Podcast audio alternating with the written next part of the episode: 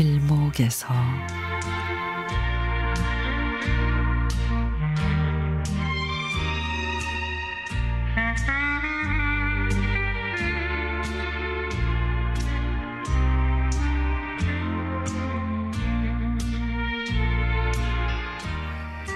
토요일 쉬는 주말이어서 밀린 빨래를 좀 할까 그러다가 아유 뭐 집안도 좁고 그런데 그래서 그냥 행주만 우선 빨려고 저녁 늦게서야 가스불 위에 행주 삶을 걸 얹어 놓은 뒤 컴퓨터를 켜서 동창 카페도 들어가 보고 이런저런 사이트를 들여다보고 있었습니다.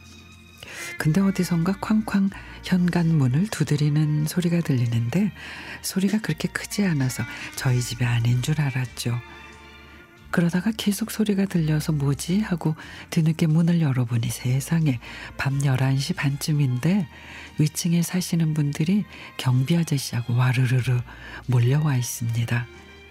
주민들이 우리 집에 불은 켜 있는데 문을 한만 두들겨도 열어주지 않으니 경비실로 가서 경비 아저씨하고 같이 온 겁니다.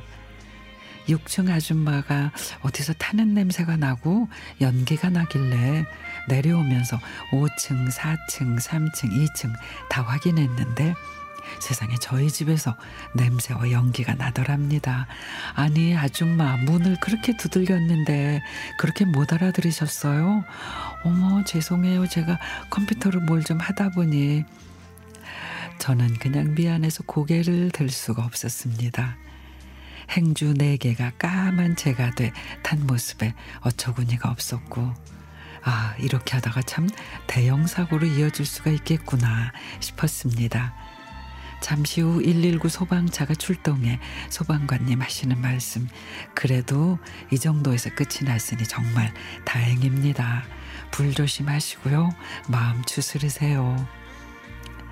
밤새 꺼디런저런 안 좋은 것만 상상이 되고 엎치락 뒤치락 거리다가 새벽녘에 겨우 눈 좀 붙였는데 꿈속에서도 세상에 불이 활활 타는 악몽이 꿔지면서 잠을 제대로 이룰 수가 없었습니다. 이 방송 듣고 계신 여러분 그저 앉으나 서나 컴퓨터, 스마트폰 조금씩만 하시고요. 불조심하세요.